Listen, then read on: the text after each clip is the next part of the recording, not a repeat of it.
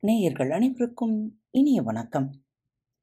முற்றுப்புள்ளியை கூட மூன்று முறை வைத்தால் தொடர்ச்சியாகிவிடும். முயற்சித்துக் கொண்டே இருங்கள். உங்கள் வாழ்க்கை வளர்ச்சியாகிவிடும். முயற்சிகள் உங்கள் வாழ்வில் முயற்சித்துக் கொண்டே இருக்கட்டும். இன்று பிறந்தநாள் மற்றும் திருமண நாள் விழாவை கொண்டாடும் அனைவருக்கும் வாழ்த்துக்களை கூறிக்கொண்டு இன்றைய தினம் இன்று ஒரு தகவல். இதோ உங்களுக்காக. புத்தாண்டும் போலித்தனங்களும் இன்றைக்கு காலையிலே ஒருத்தர் எதிரில் வந்த ஒருத்தரை பார்த்து ஹாப்பி நியூ இயர் அப்படின்னார்.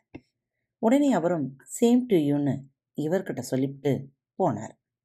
இன்றைக்கு யாரை பார்த்தாலும் மகிழ்ச்சி பொங்கும் புத்தாண்டு வாழ்த்துன்னு சொல்லிக்கிறது நம்ம பழக்கம். இதை பற்றி ஒரு பெரியவர் என்ன சொல்கிறார் தெரியுமா? இப்படி சொல்லிக்கிறதுல அர்த்தம் இல்லைங்கிறார். இன்னைக்கு ஒரு நாள் மட்டும் மகிழ்ச்சி தரும் புத்தாண்டுன்னு சொல்லிவிட்டா உடனே இந்த வருஷம் பூரா நமக்கு மகிழ்ச்சியாக இருந்துட போகுதுன்னு ஆயிடுமா? மனிதர்கள் வாழ்நாள் பூராவையும் இப்படி போலித்தனமாகவே மகிழ்ந்துக்கிட்டு இருக்காங்க அப்படிங்கிறது அவருடைய கருத்து. ஒரு மனிதனுக்கு போன வருஷம் இருந்த ஆயுள் காலத்தை விட இந்த வருஷம் உள்ள ஆயுள் காலம் குறைச்சல். ஒரு வருஷம் குறைஞ்சு போச்சு. அது மட்டுமல்ல ஒவ்வொரு மனிதனுடைய ஆயுள் காலமும் நொடிக்கு நொடி குறைஞ்சிக்கிட்டே வருது. அப்படி இருக்கிறப்போ இவன் என்னமோ வருஷா வருஷம் வளர்ந்துக்கிட்டு இருக்கிற மாதிரி நினைத்துக்கிட்டு வாழ்த்து சொல்லிக்கிட்டு இருக்கான். காலம்னு ஒன்று இருக்கு பாருங்க. அது நிரந்தரமானதுங்க. எல்லை இல்லாதது அழிவில்லாதது அப்படிப்பட்ட எல்லையில்லாத காலத்தில் மனுஷனுடைய வாழ்நாள்ங்கிறது ஒரு சின்ன அணு மாதிரி தான். இதை மனுஷன் வருஷம் மாதம் தேதின்னு பிரிச்சுக்கிட்டு அதை அனுபவிக்க முயற்சி பண்ணிக்கிட்டு இருக்கான். ஒரு வருஷம் போகுதாம். அதுக்கு அவன் விடை கொடுக்கிறானாம். இன்னொரு வருஷம் வருதாம் அதை வரவேற்கிறானாம். ஒரே கொண்டாட்டம் கும்மாலம் கலாட்டா. காலத்தினுடைய புனித தன்மையும் எல்லைக்கு உட்படாத அதனுடைய தன்மையையும் இன்றைய மனிதன் புரிஞ்சுக்கல. அதனால தான் அவனுடைய பேச்சும் செயலும் போலியா இருக்கு. எல்லையற்ற காலத்தை நிமிஷ கணக்கிலே அளக்கிறதுக்கு முயற்சி பண்றான் இவன். மனுஷன் தன்னுடைய போலியான வாழ்க்கையை வாழ்றதுக்காகத்தான் வருஷம் மாசம் தேதி வார நாள் என வகைப்படுத்தி வச்சிருக்கிறான். காலத்தை எப்படி கழிச்சுக்கிட்டு வர்றோங்கிறத நாம் சிந்திச்சு பார்க்கணும். ஒரு வருஷத்துக்கு முப்பத்தி ஒரு லட்சத்தி ஐம்பத்தி மூணாயிரத்தி அறநூறு வினாடிகள். இந்த வினாடிகளை நாம் எப்படி செலவு பண்ணிக்கிட்டு இருக்கிறோங்கிறத ஒவ்வொருத்தரும் சோதனை செஞ்சு பார்க்கணும். எத்தனை வினாடிகள் அப்பா அம்மாவுக்கு உதவியாக இருந்திருக்கிறோம்? எத்தனை வினாடிகள் பெரியவர்களை அவமதிச்சிருக்கிறோம்? எத்தனை வினாடிகள் வயிற்று பிழைப்புக்காக செலவிட்டு இருக்கிறோம் எத்தனை வினாடிகள் சினிமா ட்ராமாவில் போச்சு? ஊர் சுத்தினது எத்தனை வினாடிகள்? உருப்படாத புஸ்தகங்களை படித்தது எவ்வளவு வினாடிகள்? உருப்படியான காரியம் செஞ்சது எத்தனை வினாடிகள்? கணக்கு போட்டு பாருங்க. விடை என்ன வருது? அது வெளியில் சொல்லிக்கிறாப்புல போல இருக்காது. சரி சார் இந்த உபதேசம் எல்லாம் இருக்கட்டும். இந்த புத்தாண்டில் எப்படி தான் வாழணும்னு சொல்கிறீங்க அப்படின்னு கேட்குறீங்களா அதையும் அந்த பெரியவரே சொல்லியிருக்கிறார். காலத்தை கழிக்கும் வழி என்னன்னு கேட்டால் கடமையை கருத்துடன் செய்கிறது தான் வழிங்கிறார் அவர். துன்பமில்லாமல் வாழணும்னு ஆசைப்படுறோம்.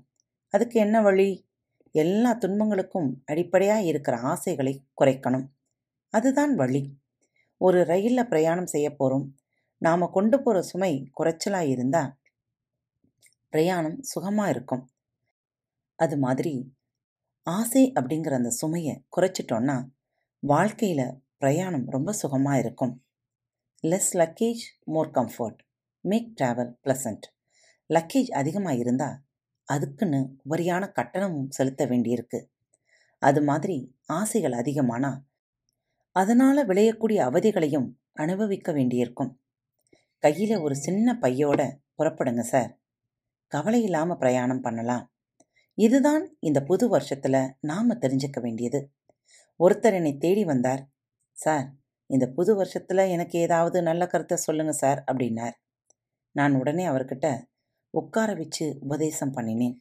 சார் நம்ம மனசு தான் எல்லாத்துக்கும் அடிப்படை. இதேங்கிற பூட்டை மனம்ங்கிற சாவியால் திறக்கணும். எப்படி திறக்கிறோங்கிறது தான் முக்கியம். ஒரு கதவை திறக்கணும்னா கூட சாவியை வலதுபுறம் திருப்பினா பூட்டு திறக்கும். இடதுபுறம் திருப்பினா பூட்டிக்கும். பூட்டும் சாவியும் ஒன்றுதான் சாவியை எந்த திசையில் திருப்பணுங்கிறது தான் இதில் கவனிக்க வேண்டியது. அதை கவனித்து நடந்துக்கிட்டீங்கன்னா போதும் அப்படின்னு அவருக்கு எடுத்து சொன்னேன். அவரும் அமைதியாக கேட்டுக்கிட்டார். அதுக்கப்புறம் நான் அவரை பார்த்து கேட்டேன் ஏன் சார் நீங்கள் இனிமே இந்த வருஷத்தில் சாவியை எந்த பக்கமாக திருப்ப போகிறீங்கன்னு கேட்டேன்.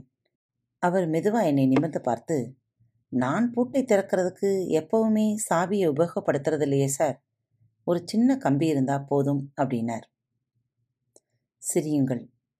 சிரித்து சிந்தியுங்கள்.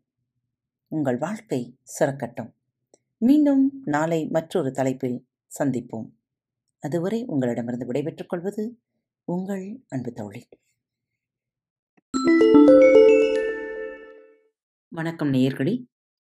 திருக்குறள் வழிகளி பக்கத்தை சப்ஸ்கிரைப் செய்யாதவர்கள் சப்ஸ்கிரைப் செய்து கொள்ளுங்கள். ஃபேவரட் பட்டனை அழுத்த மறக்காதீர்கள். உங்களது கருத்துக்களை மெசேஜ் பாக்ஸில் ரெக்கார்ட் செய்தோ அல்லது இமெயில் முகவரியிலோ தெரிவியுங்கள். மீண்டும் சந்திப்போம். நன்றி. வணக்கம்.